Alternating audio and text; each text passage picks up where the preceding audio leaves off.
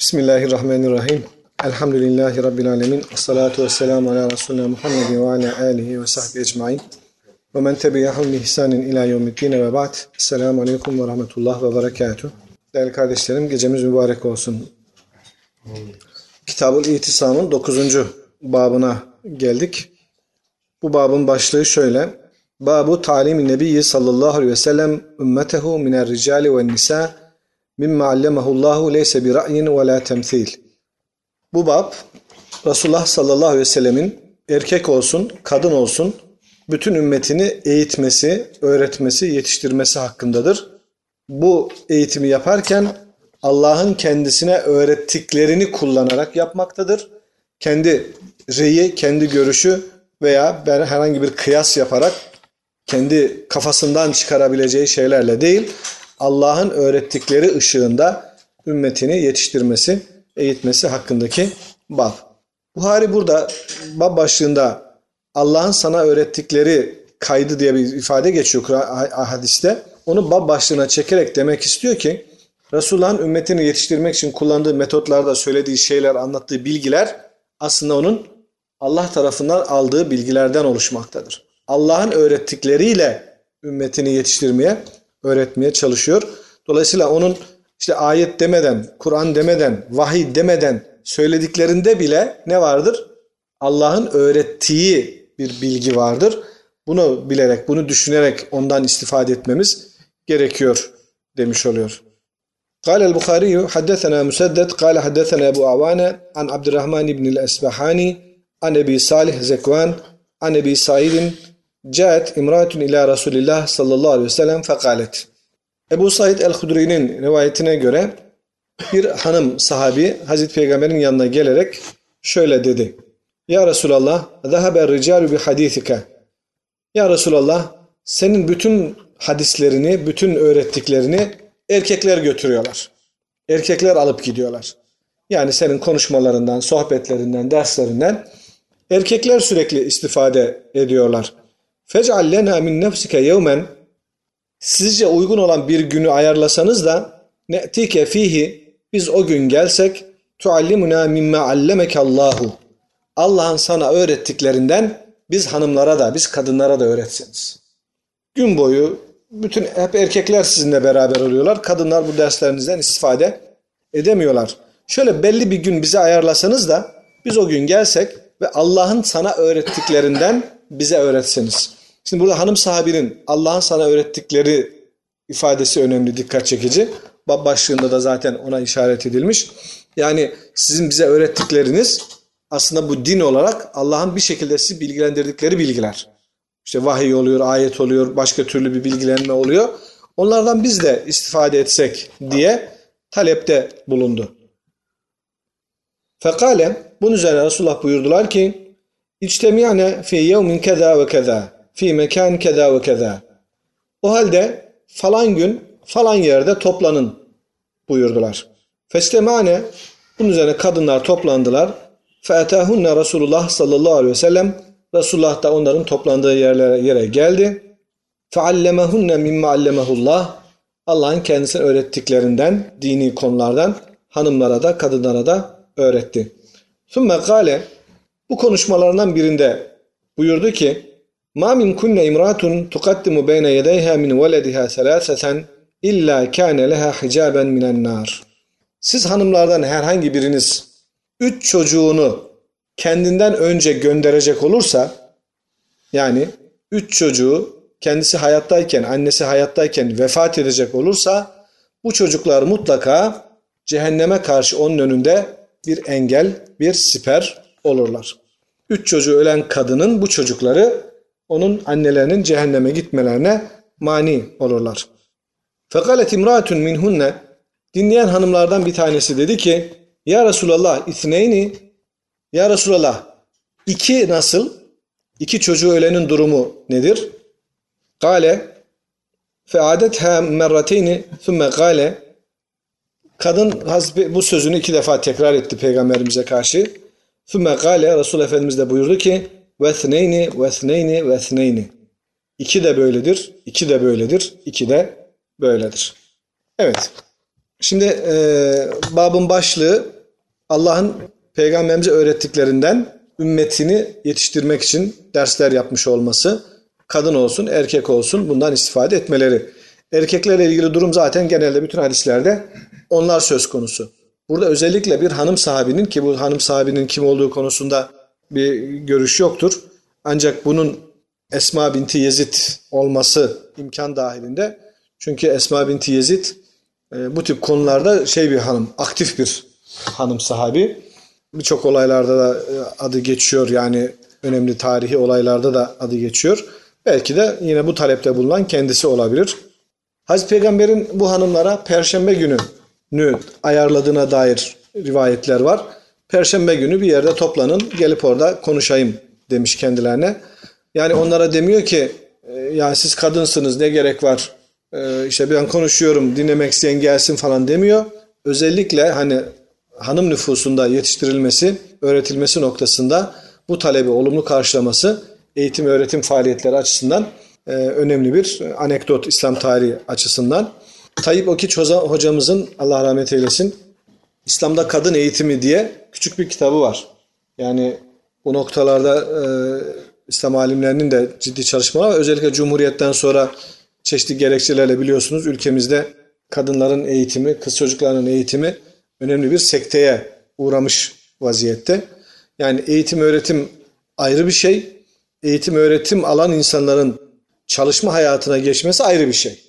Bunları ayrı ayrı düşünmek, değerlendirmek gerektiğini düşünüyorum, kanaatindeyim. Yani kızlarımız da sonuna kadar okuyabildikleri kadar okumalıdırlar. Ama tabii bir kısır döngü mü diyeceğiz? Bu kadar okudum ben evde mi oturacağım düşüncesi de böyle gelişiyor son zamanlarda. O da ayrı bir problem. Artık onu nasıl çözeriz? Ee, ne kadar çalışmalıdırlar? Ee, nereye kadar, hangi mesleklerde bulunmalıdırlar? Onlar tamamen ayrı bir konu. Faruk Beşer hocamızın İslam'da kadının çalışması ve sosyal güvenliği diye bir kitabı var. Bu konularda merak edenler e, o kitabı e, göz atmış olabilirler. Ancak eğitim öğretimi tamamen ayrı düşünmek lazım mümin olsun, mümin erkek olsun, kadın olsun beşikten mezara kadar öğrenmekle mükelleftir. Herkes kendini bir şekilde yetiştirecek. Dini konularda dinini en iyi şekilde bilecek. İşte bazı böyle şeyler vardır. Ee, işte kadınlarınıza okuma yazma öğretmeyin. Ee, onlara işte cam kenarlarına oturtmayın gibi rivayetler dolaşır. Bunlar çok zayıf yani nispeten şey olabilse bile uydurmaya yakın rivayetler olarak görülüyor. Normalde talebül ilmi faridotun ala kulli müslimin. İlim öğrenmek her Müslümana farzdır. Her Müslümana. Ve Müslümetin kaydına gerek yok. Çünkü her Müslüman deyince kadın erkek ona dahil olmuş durumdadır. Burada da Peygamber Efendimizin hanımların bu talebine olumlu karşılık vermesi, e, toplumun kadın kesiminin eğitiminin ihmal edilmemesi gerektiğini bize göstermiş oluyor. Allah'ın sana öğrettiklerinden sen de bize öğret demiş olması hadisin kitabul itisamla ilgili tarafını oluşturuyor. Yani sahabi hanımlar da biliyorlar ki Hazreti Peygamber'in öğrettiği her bilgi Allah'ın ona öğrettiklerinden ibarettir. Dolayısıyla sünnete uymak, sünnet bilgisine sahip olmak, sünnete göre yaşamak bir nevi Allah'ın emrine göre yaşamak demektir. Zira Peygamber Efendimiz bu bilgileri Allah'tan alıyor. Allah'tan aldığı bilgileri öğretmiş oluyor. Son kısımdaki üç çocuğu ölen kadının hani cennete gideceği, bu çocukların tabii sabrederse değil mi? Yani isyan etmeden çocuklar ölüyor ama isyan ediyor, e, karşı çıkıyor, takdire rıza göstermiyor. O ayrı. Ama çocukları bir şekilde vefat etmiş, buna sabretmiş, Allah'tan gelene başımız kıldan, boynumuz kıldan ince demiş, ee, sevabını beklemiş Allah'tan. O zaman bu çocuklar onun cehenneme gitmesine engel olurlar. Hazır hani e, Tabi evlat acısı ağır bir acıdır. Allah kimseye yaşatmasın, göstermesin ama olduğu takdirde de bunu sevaba çevirmeyi bilmesi lazım Müslümanın. İsyan ettiği zaman, bağırıp çağırdığı zaman çocuk geri gelmeyecek. Bari sevabını da kaçırma. Çocuk gitti, hiç olmazsa sevap gitmesin diye düşünebilmek, akıllı davranmak gerekiyor. Kadınlara demiş bir gerektileri var mı? Çocuğu ölen erkekler için de. Yok kadınlara bu. Çünkü kadınlar bu noktada daha sabırsız davranıyorlar. Daha evlat acısı. Daha evlat acısını belki daha derinden hissediyorlar. O yüzden kadınlaradır. Ama hani kıyas yaparsınız, e, erkekler de buna dahil midir dersiniz. Allahu alem öyledir diyelim. Ama doğrudan kadınlara yönelik e, hitap ediyor Peygamberimiz. Üç çocuk diyor. İki çocuk olmaz mı ya Resulallah diyor. Orada muhtemelen iki çocuğu vefat eden bir hanım vardı. Ben şimdi bir, bir tane daha mı bekleyeceğim ölmesini? İki, çocuk iki, iki olan olmaz mı diyor. İki de öyledir. iki de öyledir diyor. Bir rivayette tek de soran var. Ona da öyle diyor. Evet tek de böyledir diyor. Hazreti Ayşe Şemal'de okumuştuk hatırlayacaksınız. Peki benim gibi çocuğu olmayan ne olacak? Onlara diyor ki Hazreti Peygamber ümmetim benim vefatımdan daha ağır bir acı yaşamamıştır. Ben bütün ümmetimin önceden gönderdiği ve acısına katlanmak durumunda kaldığı bir hani yakını durumundayım. Dolayısıyla onlara da Hazreti Peygamber'in şefaat edeceği, onların e, da Peygamberimiz vasıtasıyla kurtulacağına bir işaret gelmiş oluyor. Hocam bu çocuklar e, bu yaşından önce Buluğ yaşından önce, evet onu da hatırlamış olalım, evet. Buluğ yaşından önce vefat ettiği takdirde bunlar böyledir. Çünkü o zamana kadar sorumlulukları anne babaya aittir. Buluğdan sonra onlar müstakillen mükellef kabul edildikleri için artık sevabı, günahı kendisine yazılmaya başlayacaktır. Ee, bir de büyüdükten sonra çocukların tabii aileden kopmaları, ayrılmaları, uzaklaşmaları olabiliyor. Ee, Evdeki bir çocuğun, küçük yaştaki bir çocuğun hani e, vefatı anneye biraz daha ağır gelebilir. Hoş 60 yaşına da gelse anne için evlat evlattır. O ayrı bir şey ama büyüdükten sonraki mükellefiyetler ayrı bir durumda değerlendirileceği için bu çocukların buluğdan önce lem yeblugul hinse diye bir rivayette geçiyor. Buluğa ermemiş çocuklardan olması e, durumunda. Evet. Bu tek hadisle bir yüksek lisans tezi yaptırmıştım ben. Allah'ın sana öğrettikleri ne demek? Allah'ın sana öğrettiklerinin muhtevası ne olabilir şeklinde sadece bu rivayeti ele alan ve işte kaynaklardan konuyu araştıran bir yüksek lisans tezimiz var. İstenirse tek bir hadis Tüm dini kapsıyor. önem, önemli bir şey olabiliyor yani. Burada sünnetin vahiy yönüne dikkat çekiyor. Sünnetin vahiy tarafına işaret edildiği için önemli bu hadis. Allah'ın sana öğrettiklerinden bize öğret. Mesela burada ne geçiyor? İki çocuk, üç çocuğu ölen bu çocuklar cehenneme gitmesine manidir. Kur'an-ı Kerim'de böyle bir hüküm var mı? Yok. Bu da peygamberimizin o hanımlar öğrettiklerinden bir tanesi. Böyle bir hükmün peygamberimiz kendiliğinden hani tabiri caizse hanımlara bir eşantiyon olsun diye söyleyeceği bir güzellik mi bu? Hayır. Bu da Allah'ın kendisine öğrettiklerinden bir bilgi. Üç çocuğu ölen veya iki çocuğu ölen, iki çocuğu ölen bir hanımın, kadının, annenin cehenneme gitmeyeceği bilgisi de Allah Allah'ın peygamberine öğrettiği bilgilerden bir tanesidir. Dolayısıyla bunun da bir vahiy değeri vardır, vahiy yönü vardır. Bu noktadan sünnete vahiy olması yönünü hiç hesaptan unutmadan, göz ardı etmeden bakmamız gerektiğini konuşmamız lazım. Ee, Bugün sadece Kur'an'la yetinmeyi düşünen insanların birçoğu peygamberin tek bilgisi Kur'an kaynaklıdır. Kur'an dışında hiçbir bilgisi yoktur. Argümanından hareket ediyorlar. Yani ona verilen bilgi sadece Kur'an'dan ibarettir. Kur'an dışında hiçbir bilgi kaynağı yoktur dedikten sonra kendi diğer söyleyeceklerini bunun üzerine bina etmiş oluyorlar. Halbuki öyle bir şey yok. Yani Hazreti Peygamber'in bilgisinin Kur'an'la sınırlı olduğunu kim ispatlayabilir? Kim böyle bir iddiada bulunabilir ki? Onun dışında birçok bilgi aldığını gösteren delillerimiz var. Hani Kur'an-ı Kerim'in bizzat kendisinde dahi Kur'an dışında Hazreti Peygamber'e bazı bilgilerin verildiğini anlatan ayetler var. Bunlar bile tek başına yeterli ki Allah Resulü vahiy, vahiy olarak Kur'an-ı Kerim ayetleri dışında da bir takım bilgileri alıyor idi. Devamlı bir iletişim halinde idiler. bir o kadar daha böyle değil mi? Hani onları hadisleri kabul etmeyen insanlara hadisten delil getiremiyorsunuz. Yani hadis diye bir şey yoktur diyor adam. Sen diyorsun ki bak Ebu Davud'un süneninde bana bir Kur'an benzeri daha verildi. Bu bir şey oluyor. Yani hadisi kabul etmeyen adama hadisten delil göstermek bir tutarsızlık oluyor. O yüzden onlara Kur'an'dan bizzat delil gösterebilirseniz ancak bak Kur'an'da bile bunun dışında takım bilgilerin verildiğini gösteren ayetler var. Kıblenin tahvili gibi, hurma ağaçlarının kesilmesi gibi Kureyza olana giderken veya bal yeme içme olayında eşine verdiği sırrın Hazreti Peygamber'e bildirilmesinde olduğu gibi vesaire birçok örnek var ki Peygamberimize Kur'an dışında da bilgi, vahiy geliyor idi. Bu hadiste sahabenin bu şuurda olduğunu peygamberimizdeki bilginin vahiy kaynaklı olduğunun bilincinde olduklarını gösteriyor. Bu yüzden de onun sünnetini en ince ayrıntısına kadar öğrenmeye talip idiler. Hocam e, kanun koyucu olarak Cenab-ı Allah'ı bir tek biliyoruz. Acaba Peygamber sallallahu aleyhi ve sellem'in de kendisi inisiyatifine bırakılan Var. var mı? Var.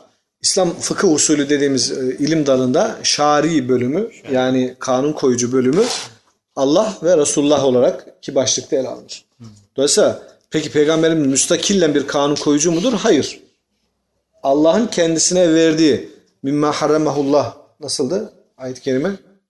Resulünün haram kıldığı da vardır şeklinde e, hadislerde de geçiyor. Resulünün haram kıldığı da Allah'ın haram kıldığı gibidir e, diye hadislerimiz de var. Ayet-i kerimede de bu yetkinin kendisine verildiğini gösteren ayetler var.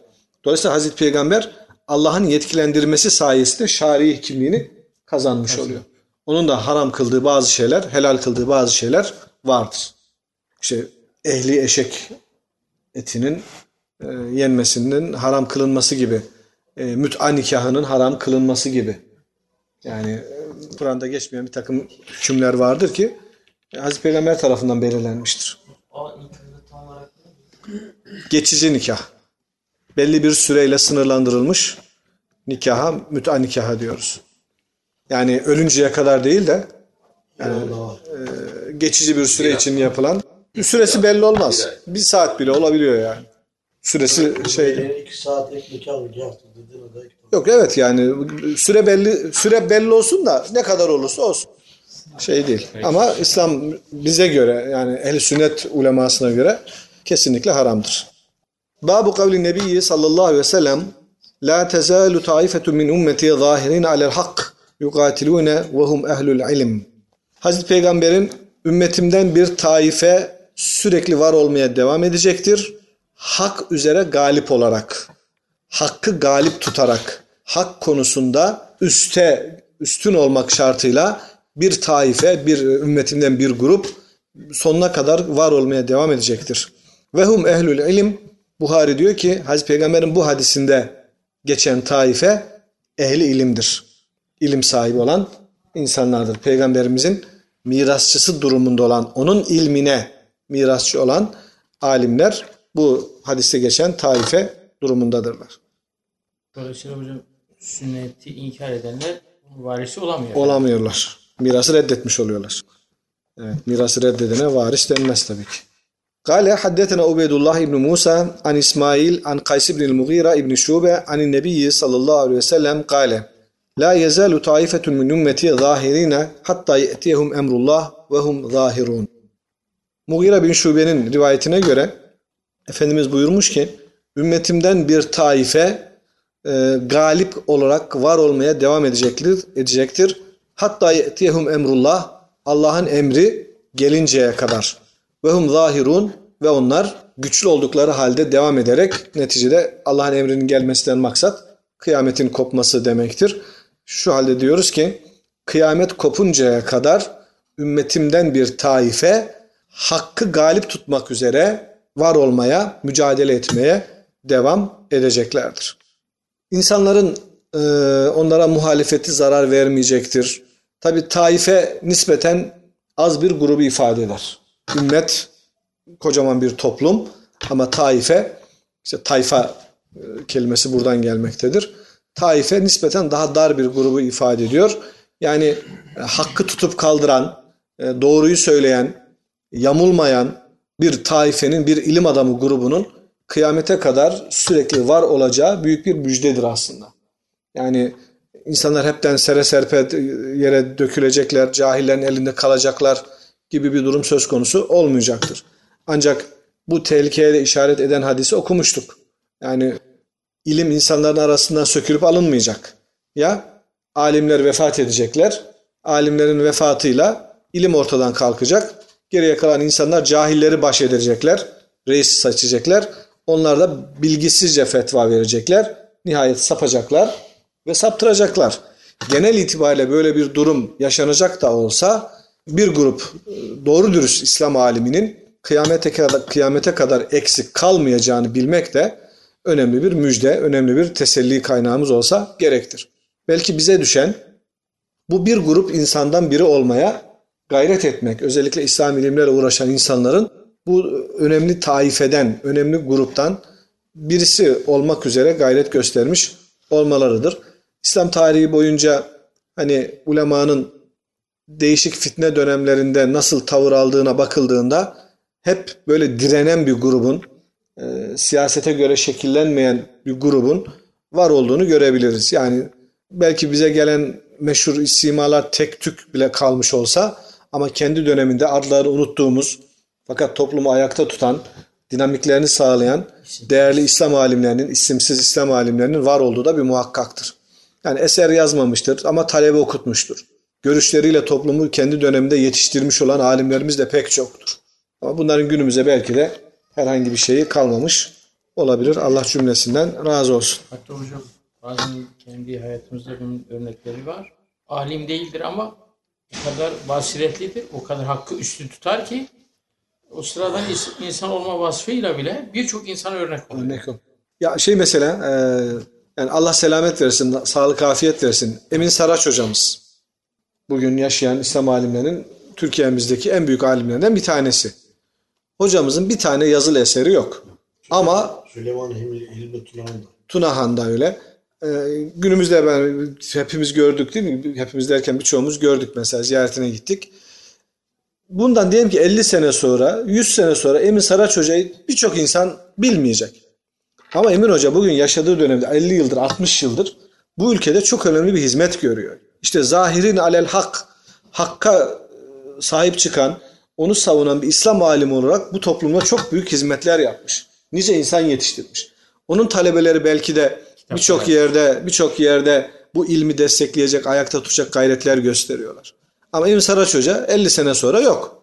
Hani ilmin de böyle bir şey var. Bir şey bırakmazsanız, e, bir yazılı bir eser bırakmazsanız çok fazla bir adınız kalmıyor.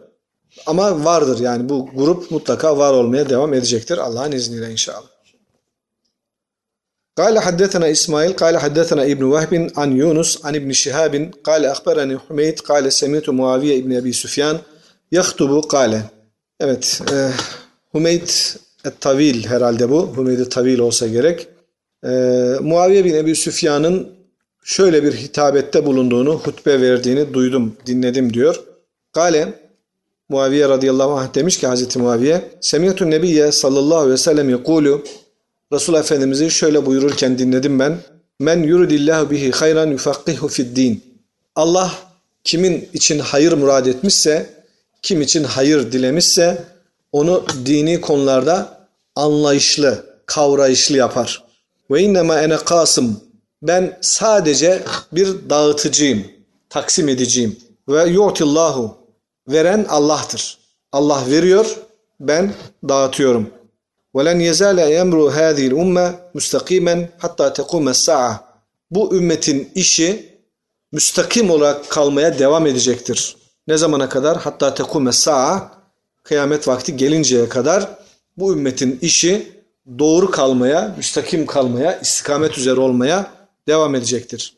Ev hatta ye'ti emrullah veya kıyamet vakti gelinceye kadar değil de Allah'ın emri gelinceye kadar diye söylemiştir diye e, farklı bir ifade kullanılmış oldu. Hz. Muaviye'nin yani kendi dönemindeki siyasi ihtilafları bildiğimiz için bu noktada ulemanın fonksiyonuna işaret eden bu hadisi rivayet etmesi önemli. Yani ben bazı şeylerde yanlış yapıyor gibi gözükebilirim. Belki yanlış yapıyorumdur ama bu ümmetin işi kıyamete kadar doğru kalmaya devam edecektir. Dolayısıyla benim dönemimde yapılan her şeyin yanlış olduğunu söyleyemezsiniz. Kendisini böyle bir savunmayla korumuş oluyor.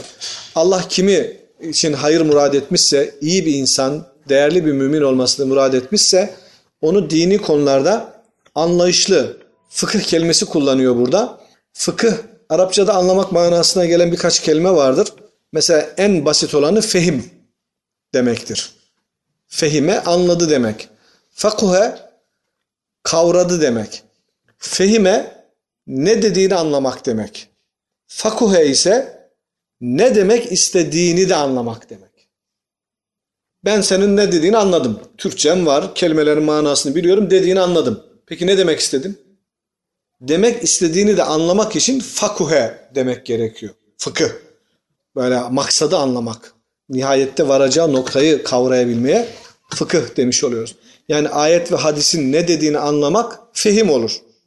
Ama ne demek istediğini de kavrayabilmek, ondan hüküm çıkarabilmek fıkıh kavramıyla ifade ediliyor.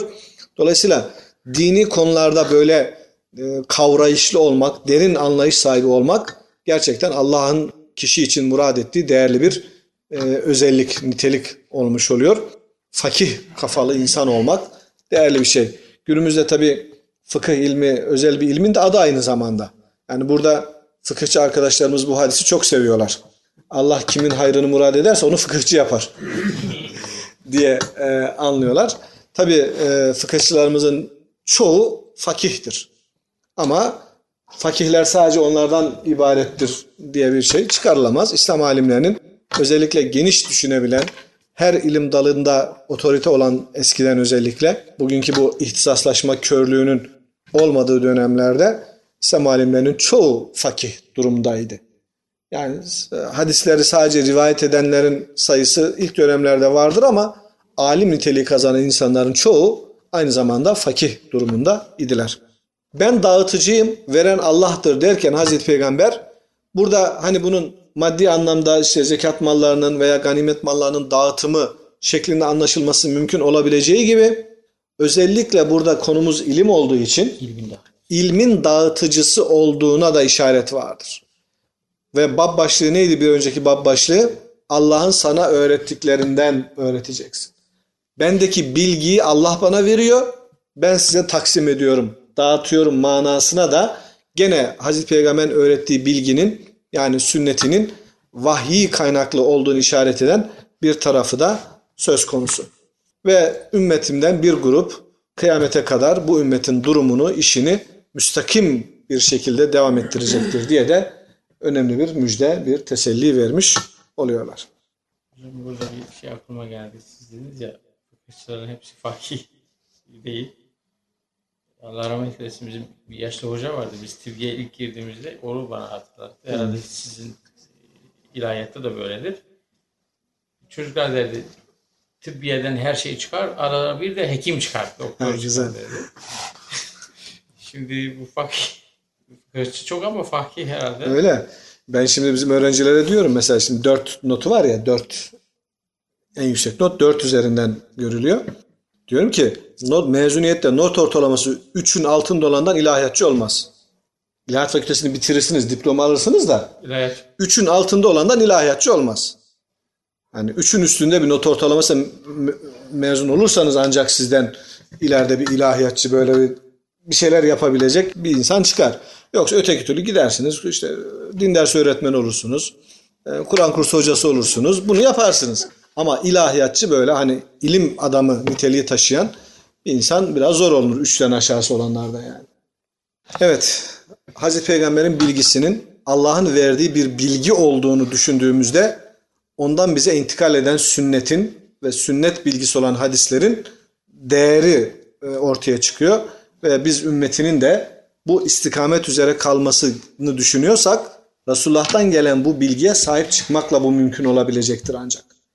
Yani Allah'ın da verdiği, peygamberin dağıttığı bilgiye sahip çıkmayan ümmetin müstakim kalma imkanı olmayacaktır. Babu kavlillahi teala ev yelbisekum şi'a. Bu bab Allah Teala'nın şu sözü ayetteki şu bölümü hakkındadır. Yahut sizi fırka fırka yapacaktır. Ayetten bir pasaj, bir bölümün ifadesi. Ümmetin fırka fırka, bölük pörçük olması ne demektir? Onunla ilgili hadis okumuş olacağız. Gale haddeten Ali ibn Abdullah, gale haddetena Süfyan, gale Amr, gale semiyetu Cabir ibn Abdullah radıyallahu anhuma yekulu. Ensari sahabeden Cabir bin Abdullah'ın rivayet ettiğine göre demiş ki Cabir lemma nezele ala Resulillah sallallahu aleyhi ve sellem Resulullah Efendimiz'e şu ayet-i kerime nazil olunca hangi ayet o? Estağfirullah. Kul huvel kadiru ala en yebeth aleykum azaben min fevkikum.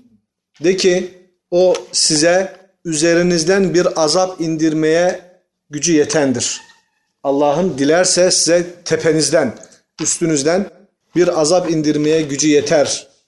Ayeti nazil olunca Gale Resulullah Efendimiz buyurdu ki Euzu bi vechike Böyle bir azaptan senin zatına sığınıyorum dedi Resulullah Efendimiz. Yani ayet nazil olurken Hazreti Peygamber hemen bu azabın yukarıdan tepeden gelen bir azabın olmasına yönelik şey, olmamasına yönelik bir sığınma duasında bulundu. Bu azaptan senin zatına sığınırım buyurdular. Sonra ayet-i kerimenin devamı ev min tahti erculikum veya ayaklarınızın altından bir azap göndermeye kadirdir Allah kısmı nazil olunca gale eudu bi vechike bundan da senin zatına sığınırım buyurdu Resul Efendimiz. Felemma nezelet sonra ayetin devamı olarak ev yelbisekum şi'an ve yuzika ba'dakum be'se ba'd ve dilerse veya dilerse sizi bölük pörçük yapar ve birinizin ötekinin sıkıntısını tattırır. Birinize ötekisinin sıkıntısını tattırır.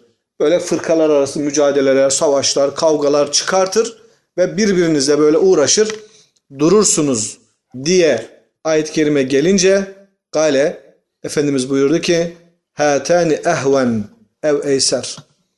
Bu ikisi biraz daha hafif veya kolaydır buyurdular. Bunlardan Allah'a sığınırım demedi Peygamber Efendimiz. Dolayısıyla bu ümmet için göklerden veya yerden çıkıp ümmeti toptan helak edecek bir azap Allah'ın izniyle gelmeyecektir. Hazreti Peygamber bunun olmamasına yönelik Dua dua etti. Allah'a sığınmış oldu. Ama bir şey olacak bu ümmete de bir fitne gelecek, bir musibet gelecek, bir sıkıntı gelecek. O da nedir? Ümmetin fırka fırka olup birbiriyle uğraşması. Tefrika. Tefrika. Şimdi olduğu gibi. Bu da ümmetin zayıf bir noktası olarak işte e, kalmış. Hani Hazreti Peygamber ayetteki her şeyin olmamasına yönelik bir tedbir alamıyor tabii ki. Bir şey olacak. Bu ötekinden ilk ikisinden daha hafiftir. Ne yapalım bu bari artık gelsin e, demek durumunda kalmış anlaşılan. Şu halde ayet-i kerimenin e, anlaşılmasında da e, bu sebebin üzül dediğimiz bu durumun e, rivayet edilmesi önemli oluyor.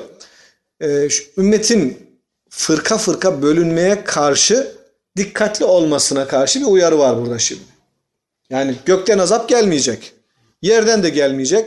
Ama dikkat edin parçalanmayın, bölünmeyin ki birbirinizle uğraşmak zorunda Musallat kalmayasınız. olmayın. Birbirinize musallat olmayın. Buna yönelik artık bir arada kalmak, ümmetin birliğini sağlamak adına ne gerekiyorsa bunu yapın demektir.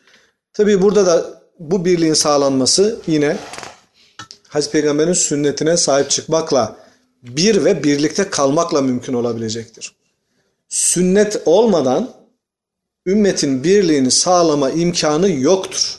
Hani bu yeri geldikçe defalarca konuşuyoruz, söylüyoruz. Kur'an-ı Kerim yüce kitabımız olarak elbette ki başımızın tacı elimizde bulunuyor. Ama Kur'an-ı Kerim'in e, ifadesinin mücmel oluşu yani kapalı ve öz oluşu bunun değişik şekillerde yorumlanabilmesine müsait oluşu ümmeti ne yapabilir? Dağıtabilir aslında. Fikir birliği. Allah diyor ki vahtesimu bihablillahi cemiyan. Allah'ın ipine topluca sarılın. Allah'ın ipi birçok müfessirin anlattığına göre Kur'an-ı Kerim'dir. Kur'an-ı Kerim'e sarılın. Ama topluca sarılın. İşte topluca sarılmayı sağlayacak olan unsur sünnettir. Allah'ın ipine, Kur'an'a, sünnete uyarak sarılın gibi bir mana çıkmış oluyor ayet-i kerimeden. Çünkü sünnete uyulmazsa eğer herkes parça parça tutacaktır Kur'an-ı Kerim'den ve o topluca sarılma, birlik halinde e, ümmet olma şuuru ortadan kalkacaktır. Ümmetin birliğini sağlayan şey Kur'an-ı Kerim'in de merkezinde bulunduğu sünnet bütünlüğüdür. Hani ümmeti Muhammed sünneti Muhammed'le kaimdir demişti İsmail Hüsnü Çakan hocamız. Ee, bu güzel bir cümle. Yani ümmeti Muhammed sünneti Muhammed'le vardır. Sünnet yoksa ümmet yoktur. Geçenlerde de yine söylemiştim. Mehmet Savaş hocamız da ne demişti? Allah ahirette cennet nasip etsin. Dünyada sünnet. Çünkü ahirette cennet kazanmanın yolu dünyada sünnete uymaktan geçiyor. Miftahul Cenne diye Suyuti'nin bir kitabından bahsetmiştik. Miftahul Cenne fil ihticaci bis sünne. Kitabın adı bu. Cennetin anahtarı sünnetle amel etmektir. Kur'an'la değil bakın. Çünkü biz sünnet dediğimiz zaman Kur'an'ı kenarda tutan bir anlayışı kabul etmiyoruz. Öyle bir şey yok zaten.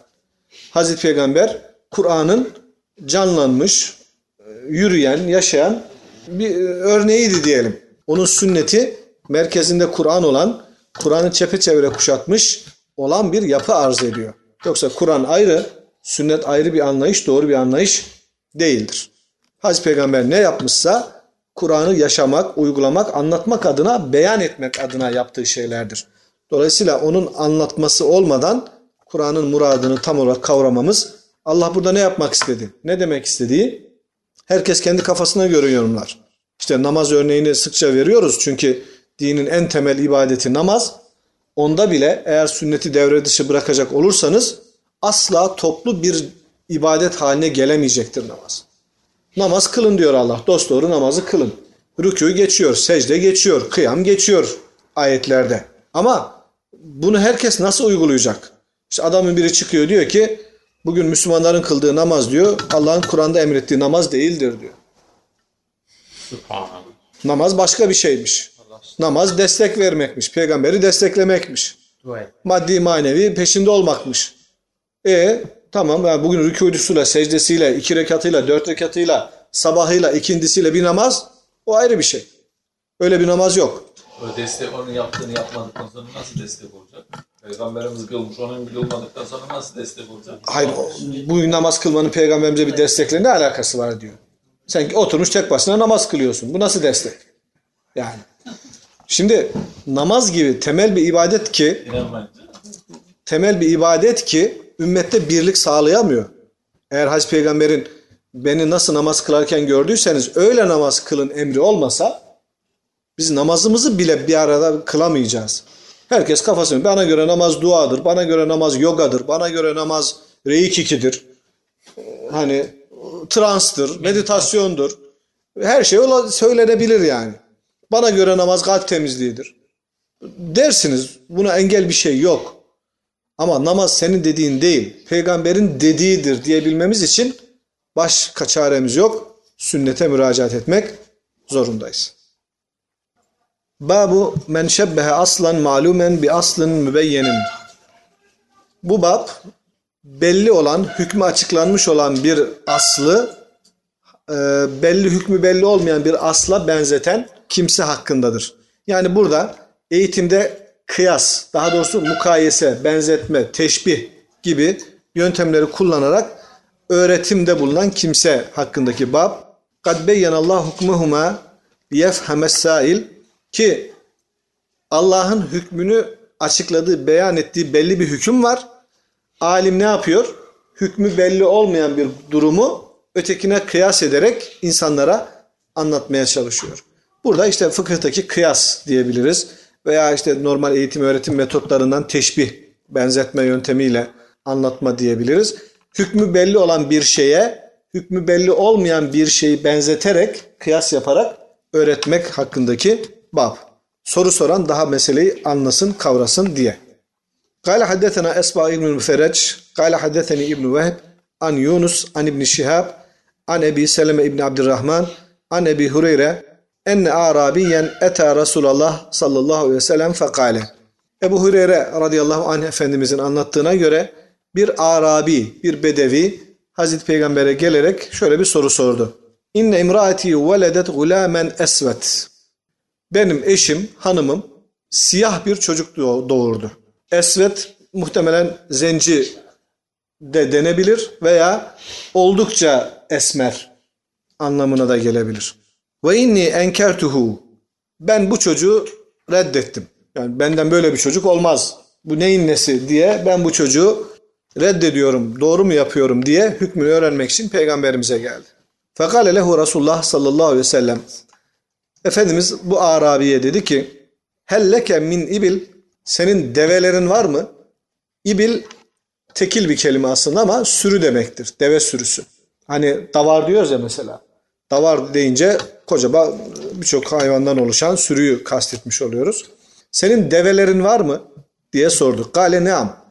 Adam evet dedi. Gale fema elvanuha. Hangi renk bu develer? Gale adam dedi ki humur. Kızıl. Kırmızı tüylü develer. Gale Efendimiz tekrar sordu. Hel fiha min evrak. Peki içinde böyle boz bir deve var mı?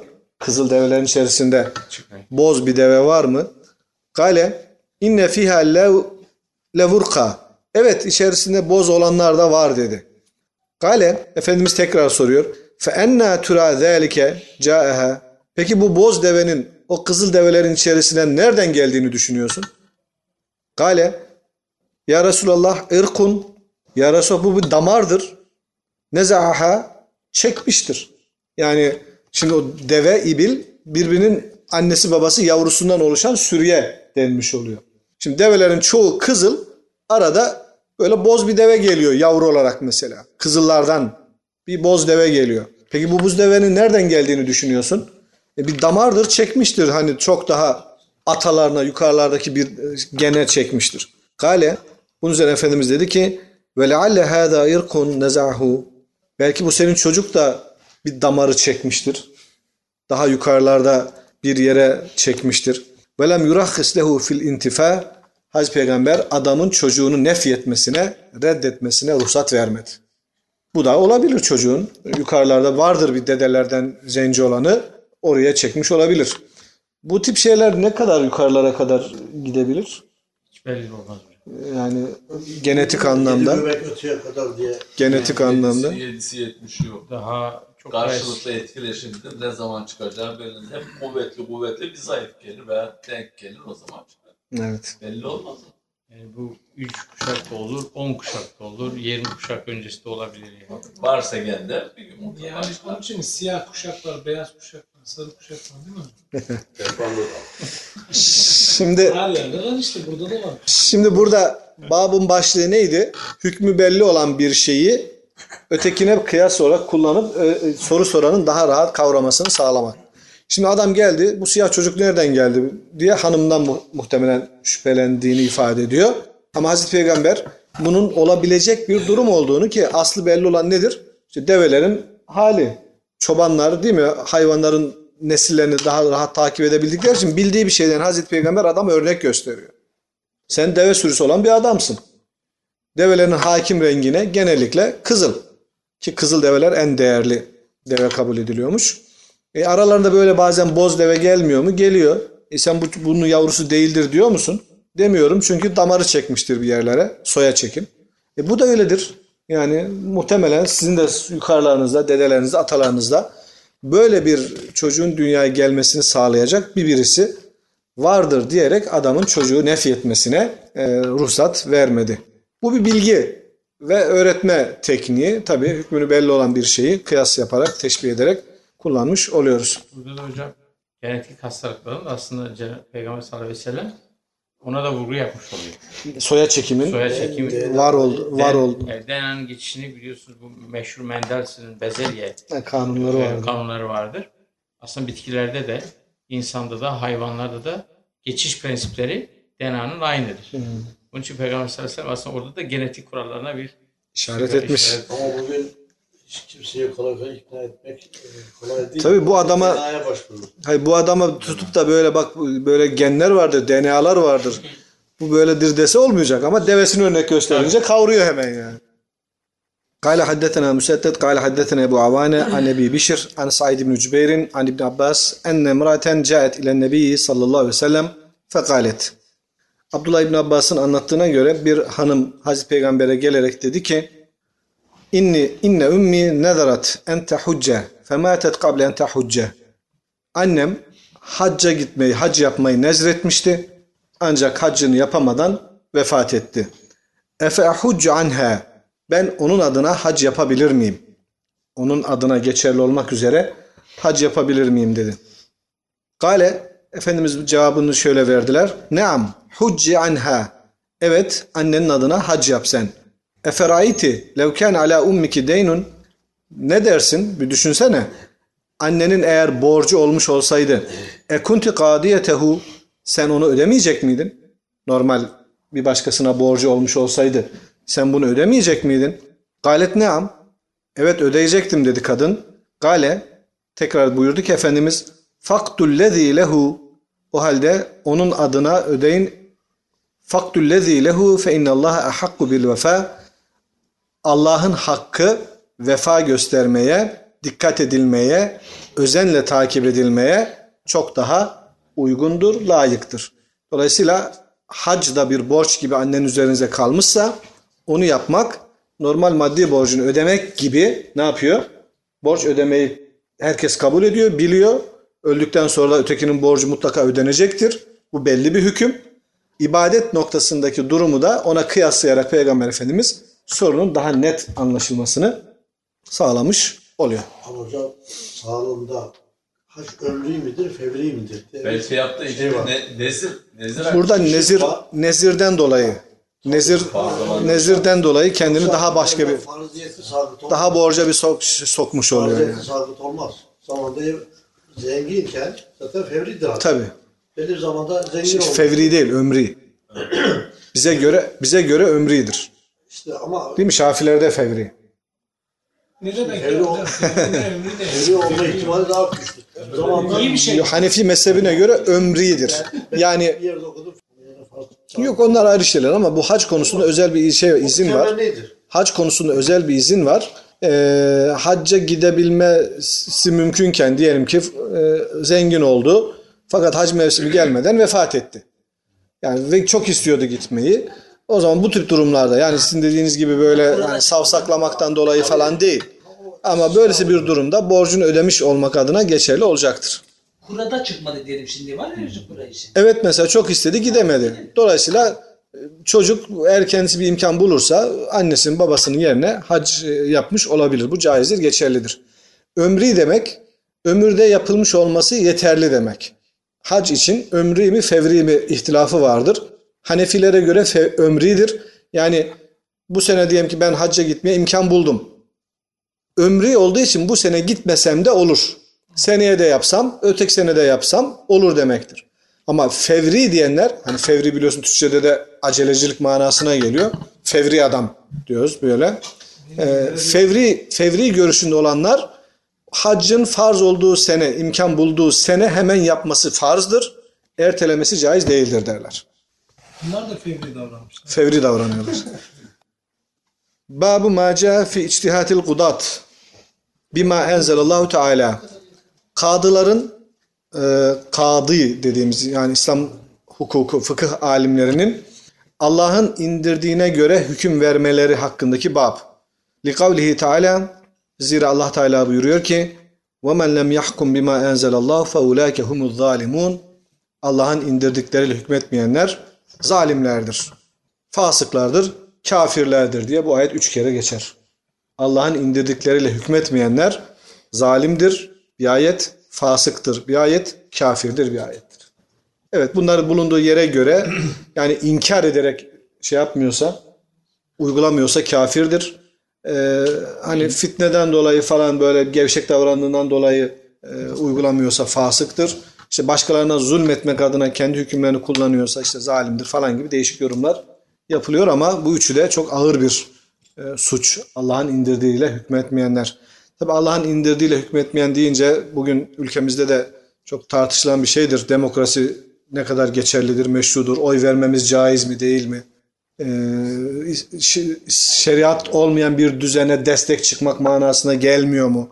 Bu anlamda sorumlu değil miyiz? Tevhid zedelenmiyor mu? Gibi e, birçok e, soru cümlesi dolaşıyor ortalıkta. Hayrettin Karaman Hoca'nın Layık Düzende Dini Yaşamak diye bir kitabı var. Önemli bir kitap.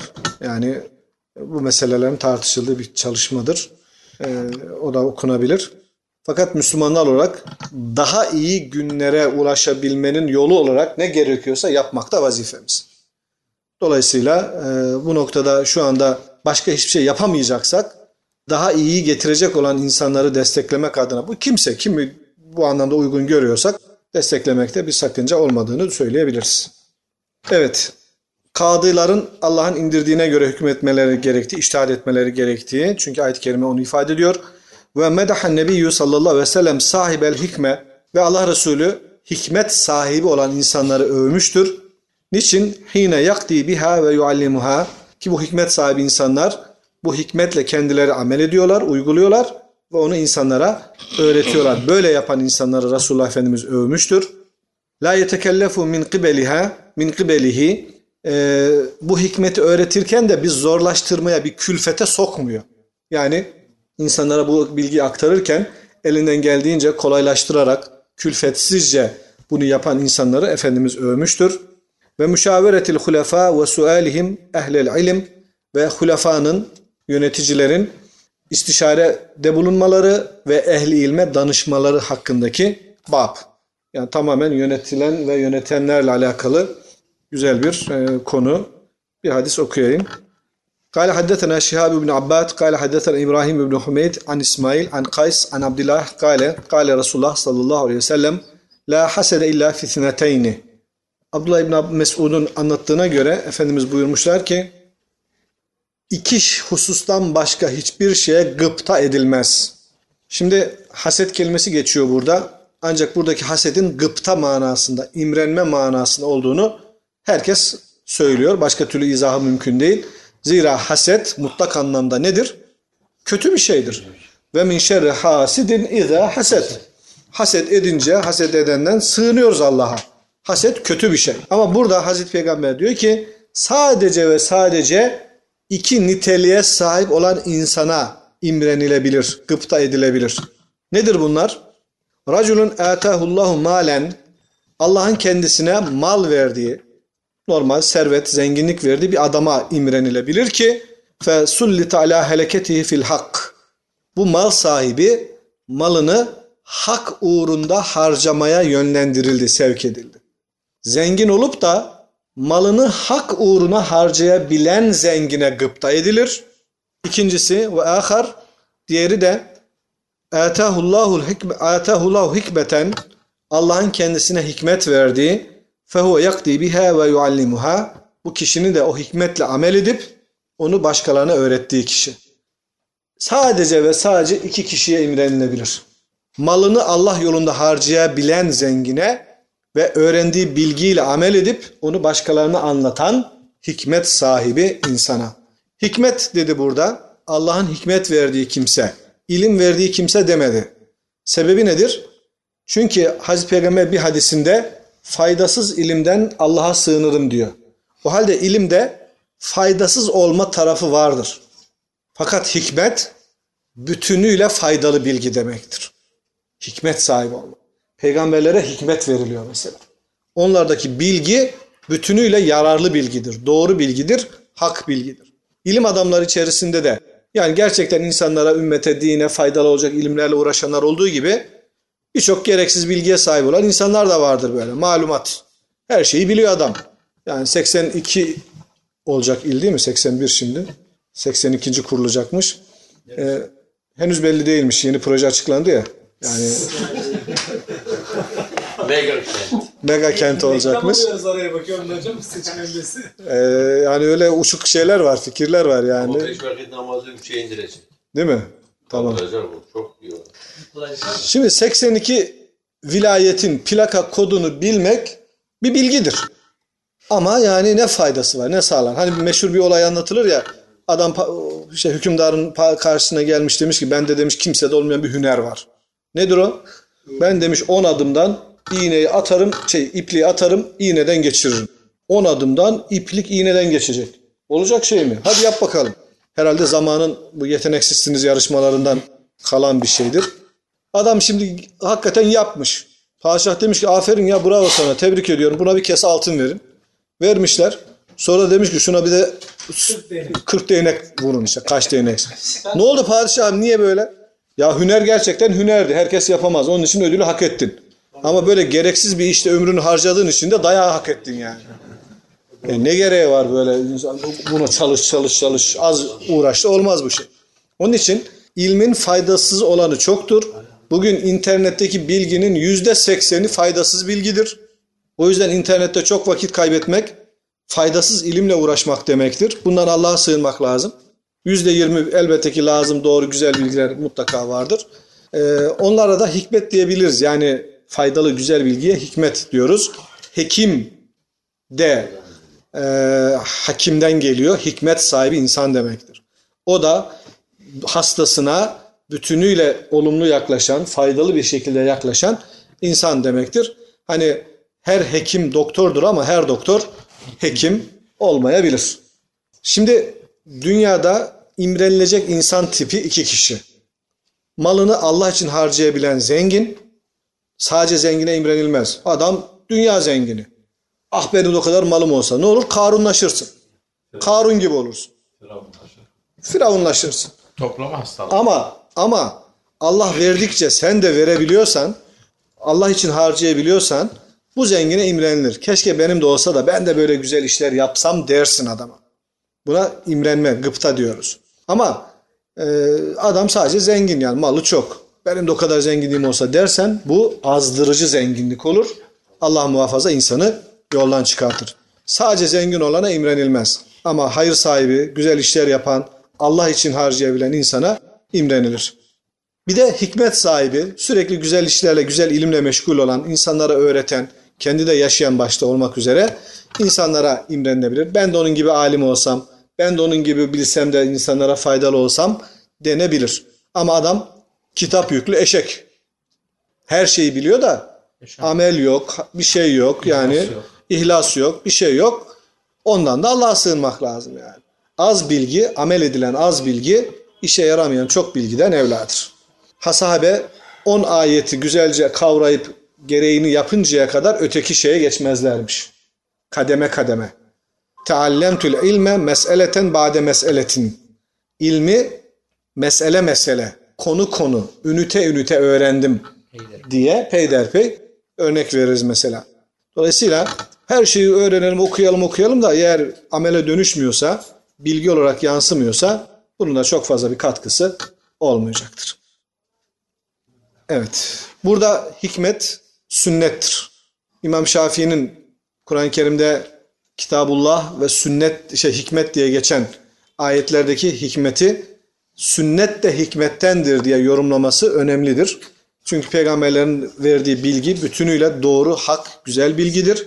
Onlardan bu hikmeti almamız gerekiyor. Burada da hikmeti bilen ve amel edip öğreten insan hani sünneti bilen, sünneti de bilen, sünnete göre yaşayan ve sünneti öğreten insanlara imrenilir diye anlayabiliriz. Velhamdülillahi Rabbil Alemin.